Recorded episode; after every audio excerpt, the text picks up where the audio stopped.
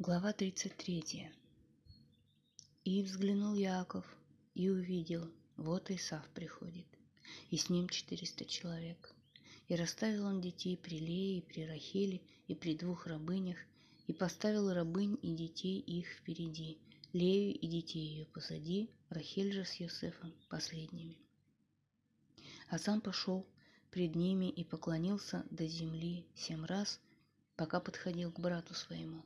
И побежал Эсав ему навстречу, и обнял его, и пал ему на шею, и целовал его, и они заплакали. И поднял тот глаза свои, и увидел жен и детей, и сказал: «Кто это у тебя?» И сказал он: «Дети, которыми одарил всесильный раба твоего». И подошли рабыни, они и дети их, и поклонились. Подошла также Лея, и дети ее, и поклонились. А потом подошел Йосеф с Рахелью, и поклонились. И сказал тот: «Что у тебя весь этот отряд, который встретил я?» И сказал он: «Дабы найти милость в глазах господина моего». И сказал Эсав: «Есть у меня много, брат мой, пусть твое останется у тебя». Но Яаков сказал: «О нет, если я нашел милость в глазах твоих, то прими мой дар из руки моей, ибо поистине увидел я лицо твое, как видят лицо ангела, и ты благоволил ко мне. Прими же благодарность мою, которая поднесена тебе, так как всесильный одарил меня, и так как есть у меня все». И упросил он его, и тот принял. И сказал: «Давай же пойдем, и я пойду рядом с тобою».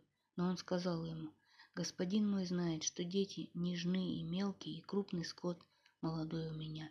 Перегонят их в один день, и вымрут все овцы. Пусть же пойдет господин мой впереди раба своего, а я буду двигаться медленно, поступью скота, что передо мной, и поступью детей, доколе дойду до господина моего, до Сиира». И сказал Эсав: «Так приставлю к тебе из народа, который у меня». Но он сказал: «К чему это? Лишь бы нашел я милость в глазах господина моего». И возвратился Эсав в тот же день по дороге своей обратно в Сиир. Яаков же двинулся в Сукот и построил себе дом, а для скота своего сделал шалаши, поэтому и назвал он это место Сукот.